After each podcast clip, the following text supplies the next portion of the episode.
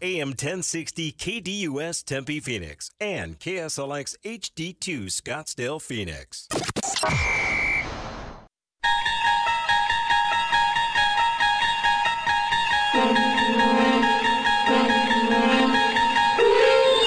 It's now time to enter the Sports Zone with your host, Bob Kemp. Here comes a Jackets blitz, well picked up by Edwards. A man is open. It's Levitt with the touchdown. Corum dancing. Corum breaks a tackle to the end zone. Blake the Great touchdown Wolverines. The coaches, the staff, especially Coach Sherrone Moore, called a great game. And I, I'm not saying that I'm in a position of granting who a Michigan man is or who isn't, who a Michigan legend is or, or is not, not the maker of, of those two lists. But uh, I have nominated people before, and I nominate uh, Sherrone Moore. A lot of ball game left, yeah. People, you can make of that what you want. Fifita making touchdown passes, an easy one. They're going federal right now on the Sun Devils. This guy's like 7-Eleven, open all day, 24-7. He stretches and pitches on an 0-2 and a swing and a blast deep left field, and she's going to go. Three-run homer, and the Sox have the early lead. A couple of singles followed by the three-run jack by Eloy Jimenez, and that was gone the minute he started his swing. Did you see a hole or anywhere for Jonathan Taylor to run through on that last play? That's what he does. Taylor looking for more. Taylor spins his way. Dial 602 260 1060. That's 602 260 1060. Or tweet the show at KDUS AM 1060. And now, here's your Sports Zone guide, Bob Kemp on KDUS AM 1060. Welcome to the Wednesday, November 29th edition of the Sports Zone. Not just the news and scores, the news and scores with analysis. In today's Sports Zone, right here on KDUS AM 1060 and KSLX HD2 100.7. The CFP, should Georgia be ranked ahead of Michigan? Jim Harbaugh, should he leave Michigan for the NFL? It's kind of an annual question right about now. Uh, the U of A, should it be ranked higher than 15th in the CFP? The Diamondbacks, should they trade young talent for Eloy Jimenez? The Colts, how much does the Jonathan Taylor injury damage their playoff hopes? And what else caught your eye since our last show? Here's today's schedule lineup on the show, which is the most informative sports talk Monday through Friday. In moments, we'll have the introduction to today's pipeline. 10:15 around college football with Pete Fiutak of collegefootballnews.com. 10:30, it'll be interactive action 602-260-1060 and also uh, some local roundup and a little bottom line action for some of today's pipeline questions. Then the final segment of the Sports Zone will be the national roundup, topped by Rip from the headlines and from the wire. Then after the Sports Zone from 11 to 1 o'clock, it's the Extra Point hosted by Kayla. That'll include more phone call time at 602 260 1060. Right now, onto the pipeline we go.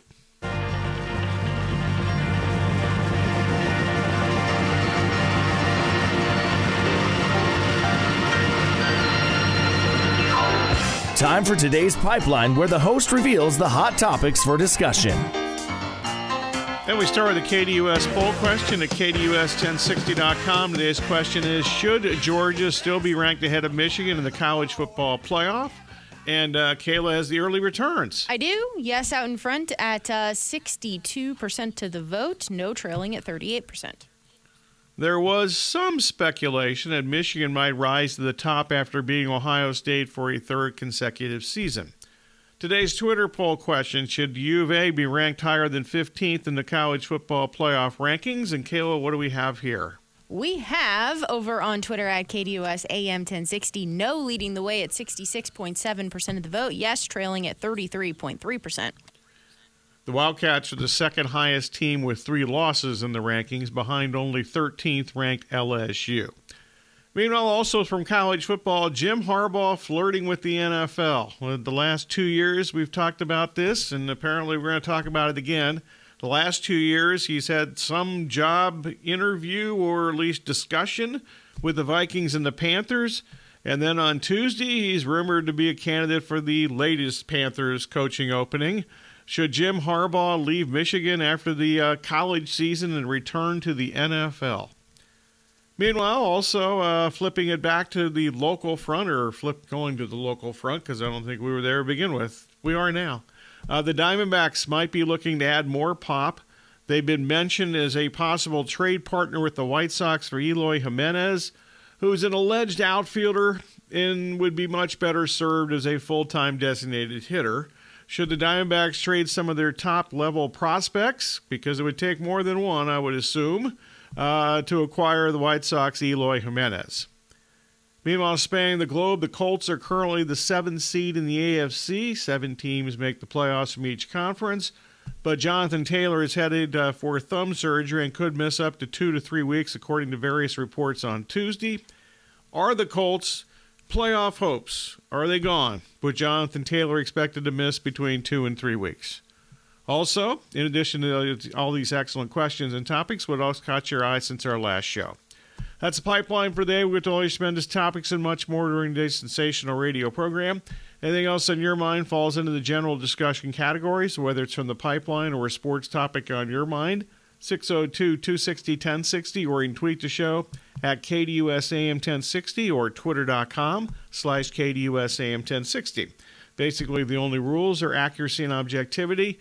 If you violate those rules, or if you're just simply bad, you will be the target of this.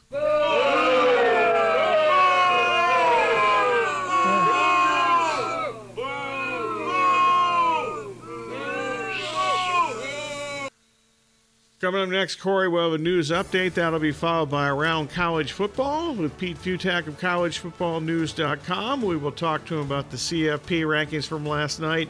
Also, get to some of the coaching uh, changes already in this uh, off season, so to speak, at least off season for some. After those teams that are making coaching changes had off seasons during the season. Uh, those are just a few of the topics we'll discuss with Mr. Fiutak. Also, once again, at the bottom of the hour to be phone call time. General discussion 602 260 1060, and also we'll get to some local roundup in the bottom of the hour depending on phone call volume. You're listening to the Sports Zone with Bob Kemp on KDUS AM 1060 and KSLX HD2 100.7.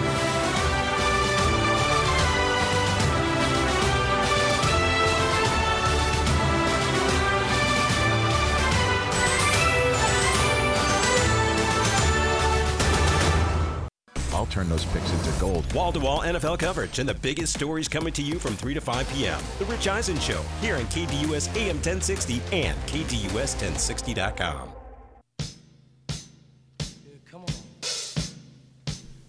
All right. Welcome back to the Sports Zone with Bob Kemp on KDUS AM 1060 and KSLX HD2 100.7. You're home to the Dan Patrick Show, live Monday through Friday from 7 to 10 a.m. Georgia remains number one in the next to last uh, college football rankings, ahead of number two Michigan. Out to the KDUS hotline, go around college football. We're now joined in the Sports Zone by Pete Fiutak at collegefootballnews.com. And Pete, always good to have you. Uh, the uh, college football playoff uh, is lack drama during November. Ohio State's the only top eight team from week one that has actually lost, and they lost another top eight team. How surprised are you that there has been little chaos in the last four weeks, and why have there been so few upsets over this stretch? It's never happened before. I mean, we've never had, we, we, in the history of college football, that we've never had five, 10 and 0 Power Five level uh, college football teams. I mean, there's been like years where we've had like 10 0 and 1, but way, way back in the day, but never like per- five perfect teams. And they just kind of keep winning. And obviously, Ohio, someone had to lose Michigan to Ohio State. So even that was close. But Texas keeps winning. Oregon keeps winning. And it has made this, it, it, we've never seen anything like it. So uh, it's just kind of how the schedule's played out. And we just aren't getting the upsets that always sort of fall this time of year. It's almost like everyone's sort of prepared for uh, what's coming. And now we've got just this big, giant, interesting pickle in this final weekend where if this is going to be the weirdest part because in the college football playoff era, we really haven't had any massive upsets in the conference championships. I mean, there's been a, you know, maybe a, you know, a two point underdog here, or, uh, you know, or Utah beating USC last year there, but not, we haven't had like Iowa beating Michigan or anything massive like that. So you got to kind of assume if everything goes chalk, this thing is going to go haywire in a couple days. There was some discussion that Michigan might actually move ahead of Georgia after Michigan's win over Ohio State. You okay with Georgia still one and Michigan a two? Not really, but it doesn't matter. I mean, Michigan's got the better win. Georgia, I think we're. I think everyone just overrates Georgia just because it's Georgia. If you actually look at their body of work, and, and it, it kind of keeps getting blown off that they're good, but the SEC isn't. You know, the SEC is the worst of the Power Five conferences and head to head with other Power Five teams. If you look mm-hmm. at the schedule, okay, they, they were great against you know Missouri and Ole Miss, which is fine, and I know they're ranked relatively well by the college football playoff, but it's not like beating. I know Penn State's lower. It's not like beating Penn State. Penn State's better than Missouri and Ole Miss, and it's not like to me even though they're ranked lower. It's not like winning at Notre Dame when they were red hot, like Ohio State was able to do. So whatever, you know, it's it, it, no matter what. If it was one or two, Michigan's going to go to the Rose Bowl. Uh, the SEC champion winner is going to go uh, to the Peach, and we'll just kind of everything's going to kind of move on from there. So it's it's uh, it, it's not that big a deal at one or two because everything will shake out. And so uh, the big question marks, obviously, how does how do we do three and four? And the bigger question mark is what happens if Bama beats Georgia? Because then everything goes crazy. If that happens, if Alabama beats Georgia, what do you think will happen? That's where this gets nuts because I, I am not buying in that the committee's going to leave out Florida State if it's thirteen and zero. It's never happened. For for for if Alabama wins the SEC championship, obviously it depends on everything else because it, Michigan's in if it beats uh, Iowa like it's supposed to. So let's just assume that, and then it gets okay. So what else happens? Because if Texas beats Oklahoma State, especially if they do it impressively, how do you say yeah we're putting in Alabama but not Texas, who beat Alabama at Alabama by ten? So your scenario is, let's say Washington upsets uh, uh, in slight upset Oregon and we have three 13 and 0 Power Five conference champions. I, I'm, I, I, I might be missing it, and I know there's a lot of other people don't believe this, but until the college football playoff committee leaves out a 13 and 0 Power Five conference champion, I, no way, it's not going to happen. So you had Michigan, Washington, and Florida State at 13 and 0, and let's say Texas beats Oklahoma State by like 15 or 20 and look great doing it, and Alabama beats Georgia you might have a case to say the SEC should be out of the college football playoff altogether. Hmm.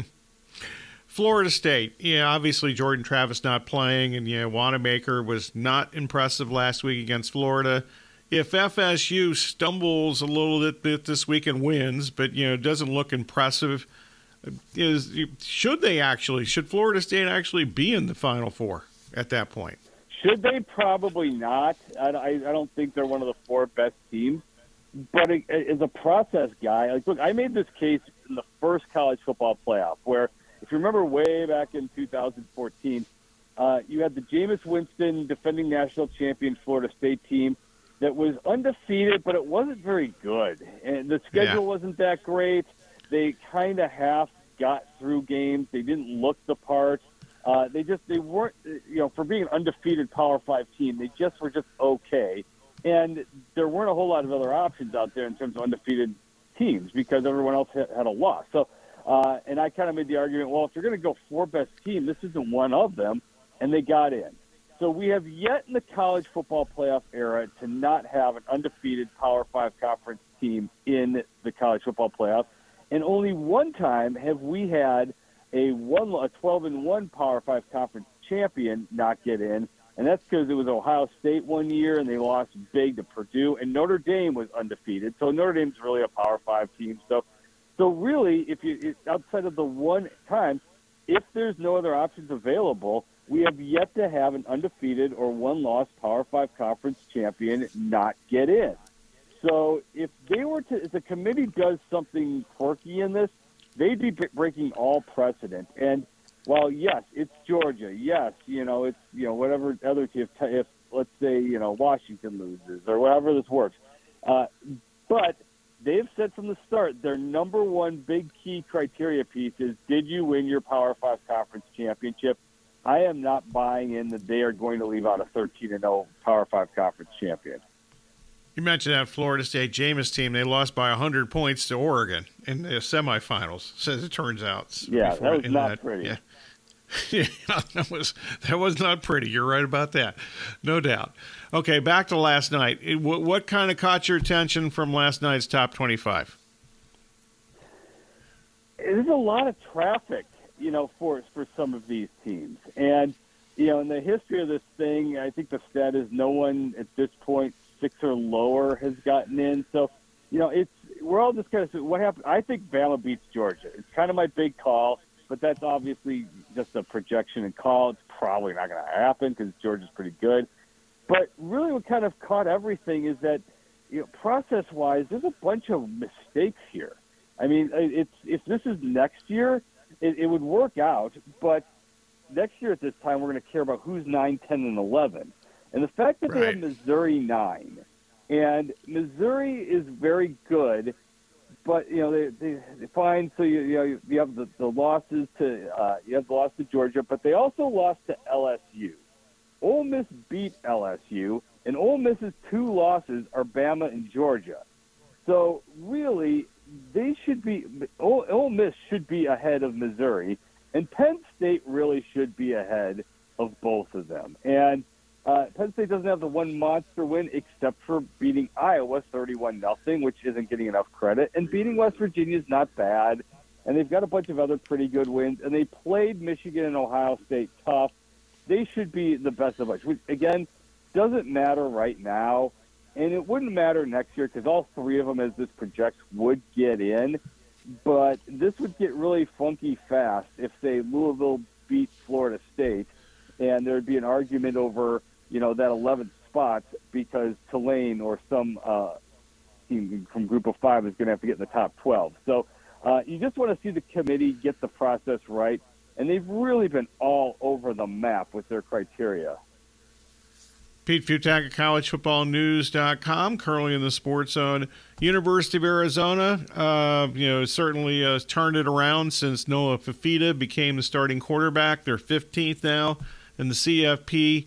Uh, what has impressed you the most about the U of A this season? The lines. Look, it, it takes a while, and that was when Jedd Fisch first took over. The, the main problem is, especially in year one and for most of year two, is that offensive line couldn't do much of anything. The defensive line struggled, and it's what you know, place like Colorado, for example, where for all the flash and all the fun, and it really was like it's dog now, but it really was a successful, you know, the, a plus three in the win column uh, season for Colorado. Well, what they figured out is they could transfer portal up everywhere. It's really hard to do that for especially the offensive line and make it good right away. You have to actually mm-hmm. that is one area you do have to build. And that took a took a couple years, but now they went from being eh uh, awful up front to eh to now all of a sudden being great. So those lines are starting to take over games uh, Fifita's obviously been great, but just the confidence that this team's playing with right now. And, you know, look, and the crazy part about it is if you look back over the season, you know, Arizona's closer to being 12 and 0 than they are to being, you know, 7 and 5 or 6 and 6. So uh, mm-hmm. this has been just an amazing run for a program that has not had a whole lot of college football success, at least at a mid range to high level. No doubt about that. Not much success for the uh, University of Arizona football program over the years. The coaching carousel, uh, that's obviously started and underway. Uh, yeah, Mike Elko leaving Duke and going to A&M or going back to A&M for him. Is that the right choice? Um, and yeah, best guess, uh, you know, you know, what do you think? Uh, you know, basically of the Elko hiring here.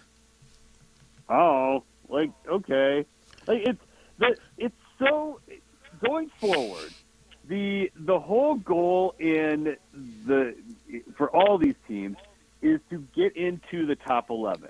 And to do that, you got to go 10 and 2.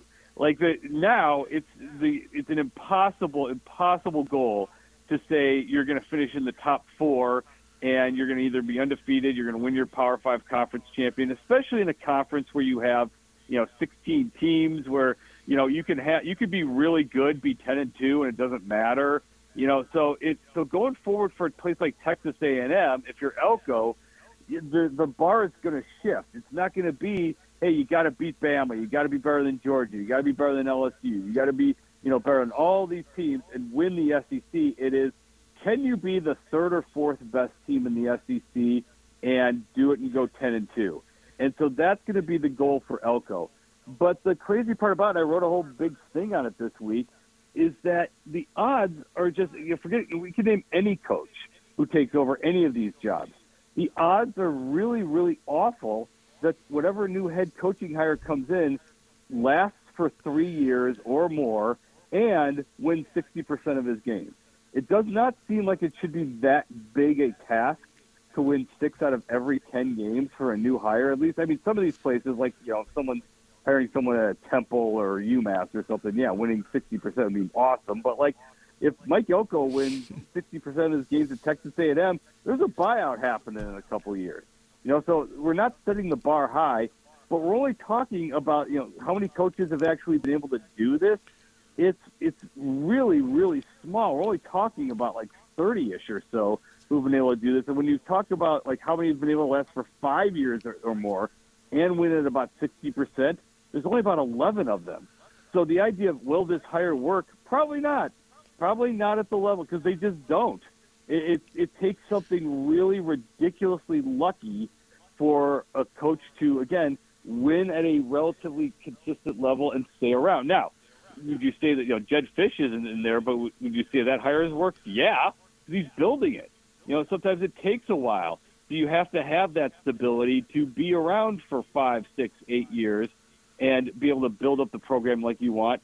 And so many of these places, especially at a place like Texas A&M, who desperate to win now in a transfer portal era, these guys just don't get that much time to work. Jonathan Smith leaving his alma mater, Oregon State, and going to Michigan State.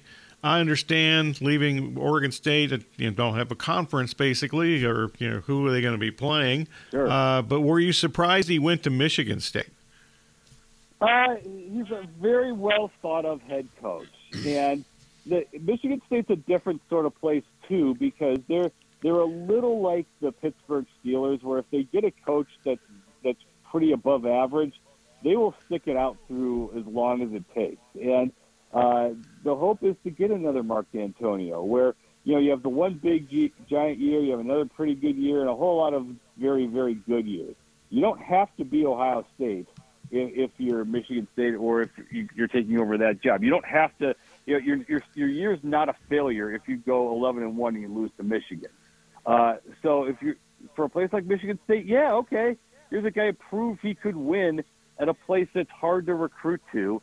And you know, Michigan State can get recruits, but now you know, can he help out in the transfer portal? Well, the guy got DJ Uiagalelei from Clemson when he was at Oregon State, and he, his style of play really does kind of fit what they're going to want the Big Ten. I mean, does that mean you know that you know Ohio State, Michigan, and Penn State are going to you know wrap up shop and say, okay, we're done playing college football now? No, but it, it's a good, solid hire that makes sense uh, but again, I, I don't mean to be uh, kind of standoffish about this, but you just so never ever know when it comes to these coaches and the gigs mm-hmm. that they mm-hmm. get. You, everything you think could work, all of a sudden becomes kind of different when they get there, and so you have to kind of see, you know, where things click. Do they get the right breaks? It's a whole lot of luck. What I kind of look for more than anything else is styles, and Jonathan Smith's style and what he likes to do really does fit what uh, Michigan State's going to want to do, and then you know, kind of you know, your general area down there, let's try something like San Diego State, you know, for a coaching hire, where if you've got a program that's that it's all about defense, and they got a shiny stadium that they need people to show up in. What do you do? You hire a high octane offensive coach like Sean Lewis. So that so it depends mm-hmm. on the program and what they want to do with it and what they want their identity to be each, each and every spot here. Okay, so kind of along those lines, Indiana fired Tom Allen. Is that a decent job? Is there a logical fit to who would be next? You have to find someone like a Sean Lewis type who has a specific style. You need to have an identity. You can't just play it straight. You can't just get something somebody in and say, "Well, we're going to get the guys. We're going to you know block and tackle and do other." You've got to have someone who's got some sort of offensive system that makes uh, Indiana unique, or a defensive system that becomes the trademark and says, "Oh, we're playing Indiana this week. Uh oh, we got to deal with that." You know, I'm not talking about going to the triple option or anything like that, but you, you can't just say our our 11 guys are going to beat your 11 guys. You know, because that's you know the defensive side of that would be example would be Rutgers, where you know Greg Schiano they're never going to win the Big Ten championship, but Schiano has that defensive style. You don't make a lot of mistakes. You slow it down. You play good D, and they're six and six. You know they're going to a bowl game. That's a successful year at Rutgers. You know, and, and again, we in a in these conferences that are going to get bigger and bigger and have 16 teams or more. You can't win every year. So you've got to kind of set the bar differently. So if you're Indiana, the goal is going to be, can you get someone who can, you know, win enough games? And look, Northwestern was able to do it this year. Again, Rutgers was able to do it. Just get the six wins and go to a bowl game. That would be a really, really good hire. And again, to do that, you've got to find someone who's going to, you know, I, I would say like a younger hotshot assistant, like one of those 34 year old guys, like a GJ Kit, Kinne from Texas State, or someone like that who comes in all of a sudden, we're getting his system and go from there. Talking with Pete Fiutak from collegefootballnews.com. Are you surprised that Florida has not moved on from Billy Napier? I still think he worked. I, I was a huge, you know, again, I've been sheepish about all these hires. That's one that I was really hot on. I, I, I did, I had thought when he was at Arizona State, I thought he was uh, just a superstar head coaching prospect and should have actually gotten the head coaching job at ASU. Uh, but I, I obviously he was great at Louisiana. I thought that this would be great right out of the box. Uh, his problem has been defense, though. He kind of got away with it at Louisiana because his offense in the Sun Belt was able to do to, do enough to get by. But he's going to have to do something on the defensive side. The offense has been fine. The offense proved it can be adaptable. It, it was powerful at times. Graham Mertz, when he was healthy, was crazily hitting over 80% of his passes. You know, so the offense will, will work, but they have got to nail that defense. And you're Florida. You're bound by nothing. That's where you can fix it through the transfer portal. I do think he is a great head coach. I do think if you can be patient, it will happen. Uh, but Florida, you know, that's a place that should be playing for the national championship, not just hoping for a bowl game, and certainly not not going to a bowl game like they aren't this year. Okay, last up, there seems to be always a surprise coaching move in December. Any guess as uh, what that might be this year? We still kind of have to see if Harbaugh really does care about the NFL, and it's a it, the NFL's a sucker bet. No one's going to give him general manager uh, duties or anything like that. Uh, but there is going to be the prevailing thought that okay, if if they win the national championship or if they you know, come close and lose, or if he, you know, they get up, they butt their head up against Georgia and they can't win that. It's like, okay, we can't get by the, that top ceiling. And if it just sort of seems like, all right, this all kind of passed over, blew over this year, but in a year or so, there are massive suspensions coming. If there's some sort of writing on the wall, that would be the one thing where if some NFL team wanted to deal with him, uh, I actually like the guy, so I'm not dogging him. But like, if some NFL team just wanted all that and wanted to pay up, uh, that would be the one move that would be really sort of out, out, little out there. Pete, appreciate it as always. Thanks. Have fun. Anytime. Have a great week. You too. Pete Fiutak, collegefootballnews.com. Excellent stuff there. Check out all his hard work, and there's a ton of it at collegefootballnews.com. Next segment, phone call time 602 260 1060, and also the local roundup. And I'll get into a little, a few bottom line answers uh, from the pipeline. We'll repeat the uh, poll questions, and we'll answer the poll questions at around 12:30 today during the Extra Point course hosted by Kayla. So stay tuned for the next two hours after the next half hour, or a little less than a half an hour because I went a little long there with Pete. But a lot of stuff I wanted to get in and talk and uh, find out his opinion on those things. So there. That's how that works. You're listening to Sports Zone with Bob Kemp on KDUS AM 1060 and KSLX HD2 100.7.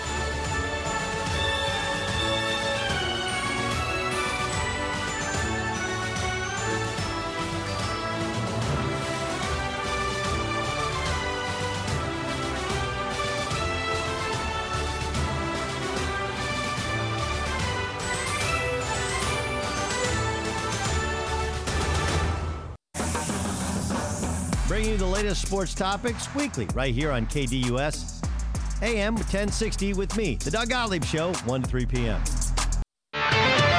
It's time for today's local roundup. Welcome back to the Sports Zone with Bob Kemp on KDUS AM 1060 and KSLX HD2 100.7. In addition to the local roundup, it is phone call time if you want to jump aboard 602 260 1060. Uh, first up, let's get to some bottom line answers from today's pipeline. Uh, the poll questions we will answer during the uh, you know 12:30 or so segment of the extra point. So you know, stay tuned for that. The questions today are the KDUS uh, poll question at KDUS1060.com. Should Georgia be ranked ahead of Michigan in the final, the uh, next to last college football poll that came out last night? Also, the Twitter poll question: Should the U of A be ranked higher than 15th? in the college football playoff rankings that came out last night.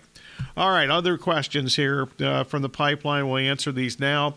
Uh, first up, should Jim Harbaugh, who we just talked about at the end of the last segment with Pete Fiutak, should he leave uh, Michigan after the college season and return to the NFL? The bottom line is that Harbaugh is at least flirted with the NFL the last two years this current Michigan team has more senior starters than any team in this week's college football rankings. At least they said that last night during the broadcast, so I assume that's accurate. Plus, uh, quarterback J.J. McCarthy, expected to enter the NFL draft. So it seems to be uh, kind of a prime time for Harbaugh to return to the NFL, uh, which could have seven to ten head coaching openings according to uh, Adam Schefter's report yesterday on ESPN. Schefter, of course, a Michigan alum. Meanwhile, should the Diamondbacks trade some of their top level prospects, that's plural, to acquire the White Sox Eloy Jimenez? The bottom line is the Diamondbacks should not trade any young talent for Jimenez, who is strictly a designated hitter with an extensive injury history during his minor league and his uh, brief major league career to this point. Meanwhile, also in the uh, poll question thing today, or excuse me, the uh, pipeline question thing today, uh, the Colts are their playoff chances uh, dashed or gone with Jonathan Taylor expected to miss two uh, the next two or three weeks. The bottom line here is the Colts are right now seventh in the final seventh, uh, the, the seventh and final playoff spot in the AFC at the moment. Uh, they should be able to survive without Jonathan Taylor. First up, Zach Moss is one of the best backup running backs in the NFL, something we talked about during our fantasy segment yesterday with John McKechnie. And also, the Colts' next three games are road trips to Tennessee and Cincinnati. Not exactly murderer's row, even though Tennessee's been good at home. Cincinnati uh, with Jake Browning is not much of a team anymore. And uh, the third game is they have a, they have a, actually have a home game in that third stretch there. So I don't think that Tennessee, excuse me, that uh, Indianapolis is doomed uh, because they're going to miss Jonathan Taylor for two to three weeks. There's a, a big thing here is that Moss is really good. And when Taylor was, you know, not playing at the start of the year for whatever reason, the, the official, the pup list, and all the stuff that was going on when the season started, what the truth is on that, I don't think we know yet, really. I don't know if we'll ever know. Uh, but you know, that Moss did quite well, and he, he's a very good NFL running back. So they can get by for the next three weeks, and I don't think their playoff hopes are going to be dashed. All right, quickly, couple of local roundup things here. Uh, the the uh, two and ten Cardinals are five and a half point underdogs on Sunday at the seven and four Steelers. The line on this game last week in the look ahead opened three and a half. The Cardinals three and a half point underdogs. That line moved following the Sunday results. Of course, the Cardinals really not competing in a 37 to 14 loss to the Rams, and the Steelers winning 16 to 10 at Cincinnati.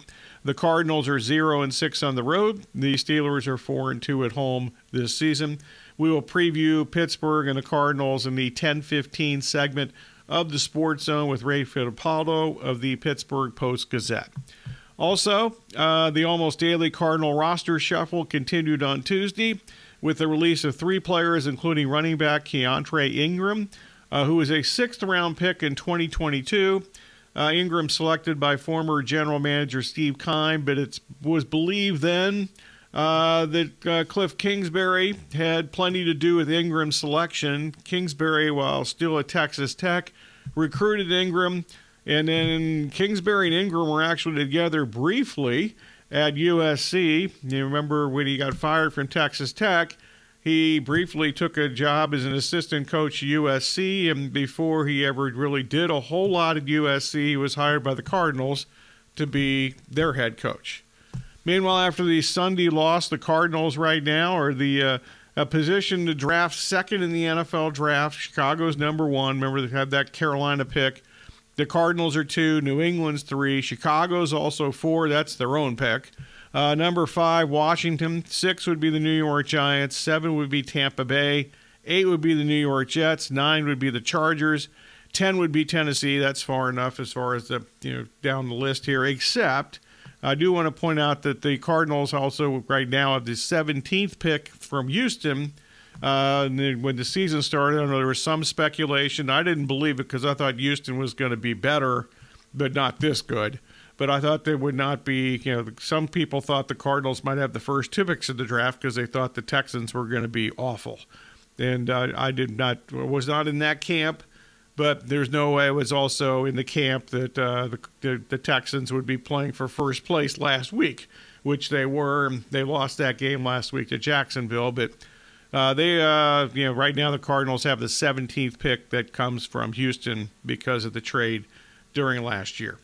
Also, in today's local roundup, the 11 and 6 Suns look to extend their current winning streak to eight games tonight at Toronto.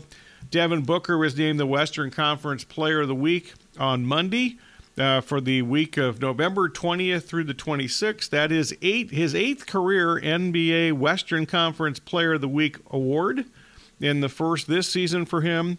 Uh, he obviously was great last week, needless to say. That's how you win these awards. He averaged 30.3 points per game, shot 48% from the field, 43% from three point range, 90% from the free throw line. Also had 7.8 assists, 5.3 rebounds, and 1.5 steals. Uh, and uh, the Suns obviously won all four of their games last week. Put up a season high 40 points in, uh, on a 15 uh, 21 shooting performance in the, uh, the in season tournament group play game at Memphis on Friday night. By the way, I don't think I mentioned the Memphis game from Friday night. Man, are they bad. Uh, but they also mentioned during the broadcast that Memphis has had more players, not just the Ja Morant thing, they've had more players out because of injury through the first, what is it, month of the season than any team in the NBA. So I guess they should be bad at this point. ASU hoops now two and three on the season. They play tonight at home against Sam Houston State. I've watched three ASU games from start to finish at this point, and uh, inconsistent seems to be the constant here. Uh, this group has been inconsistent, not just from game to game, but kind of like from TV timeout to TV timeout within the same game. Uh, with the exception of the first half of last Friday's easy win over Vanderbilt, putting the ball in the basket for ASU has been difficult. Uh, basically, the uh, Sun Devils are offensively challenged in the half court, at least in the majority of time I've watched them play so far this year. But I do think they're a good defensive team. But they were a good defensive team last year. But they have a whole bunch of different dudes. Uh, so it's interesting that they seem to have clicked together more defensively than on offense. It's usually in college basketball or really anywhere in basketball the other way around on that. However, rebounding, which has really been a kind of a weakness throughout much of the Bobby Hurley era, that has been below average uh, for certainly this season. The rebounding should get better with a healthy Shawn Phillips, uh, who, according to last Friday's ESPN uh, broadcast, is going to miss two to three weeks with a foot injury. Uh, Phillips, a seven foot sophomore who previously played at LSU. Meanwhile, the U of A, uh, six and zero, they don't play until Saturday. Uh, at home against Colgate. Colgate's had several good teams here of late. Not they've been in the NCAA tournament in a few years. Uh, the U of A ranked second in the nation in the most recent AP poll. All right, coming up next, we'll have a news update with Corey. That'll be followed by the conclusion of today's show with the National Roundup. That'll be top five, some rip from the headlines and from the wire. Uh, then don't forget uh, from, I gotta get my times right here. I gotta slow down and think about this, which is sad. Uh, from 11 to 1. After the time changes, it takes me a little while to get into this rhythm, and then once I get into a rhythm, the time will change again. Uh, so, whatever. Uh, from 11 to 1 to be the extra point hosted by Kayla, so stay tuned for that. After we get done with the Sports Zone, which has one more thrilling segment to go in today's radio program. This is the Sports Zone, that thrilling radio program with Bob Kemp on KDUS AM 1060 and KSLX HD2 100.7.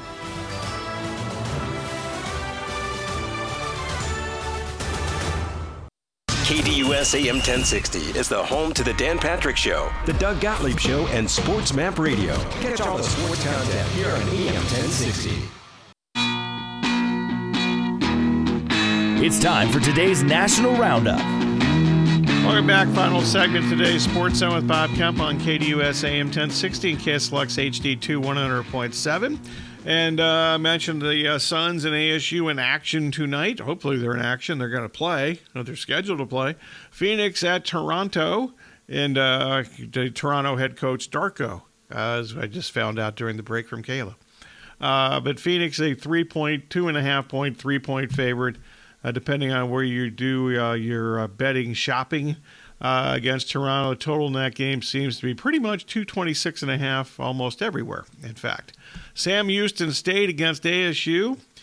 ASU's only six and a half point favorite against Sam Houston State. I looked it up. Sam Houston State's picked to finish seventh in Conference USA, which is not a particularly good college basketball conference.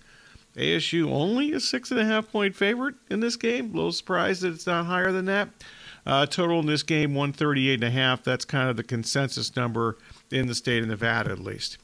Meanwhile, heard through the uh, uh, actually, let's go ripped uh, from the headlines and uh, from the uh, from the wire here. Uh, the Raiders' next head coach might be former Stanford coach David Shaw, according to the Las Vegas Review Journal. Meanwhile, the Vikings activated Justin Jefferson off injury reserve, reserve but he will not play until Week 14 because the Vikings are on a bye this week. Uh, at least that's the, you know, the, the, I assume that's what they plan on doing at this point. So we'll see if he plays them. Meanwhile, free agent linebacker Shaq Leonard visited the Cowboys on Tuesday. Reportedly, is in Philadelphia for a visit with the Eagles today. Not a bad idea by his representation, I assume.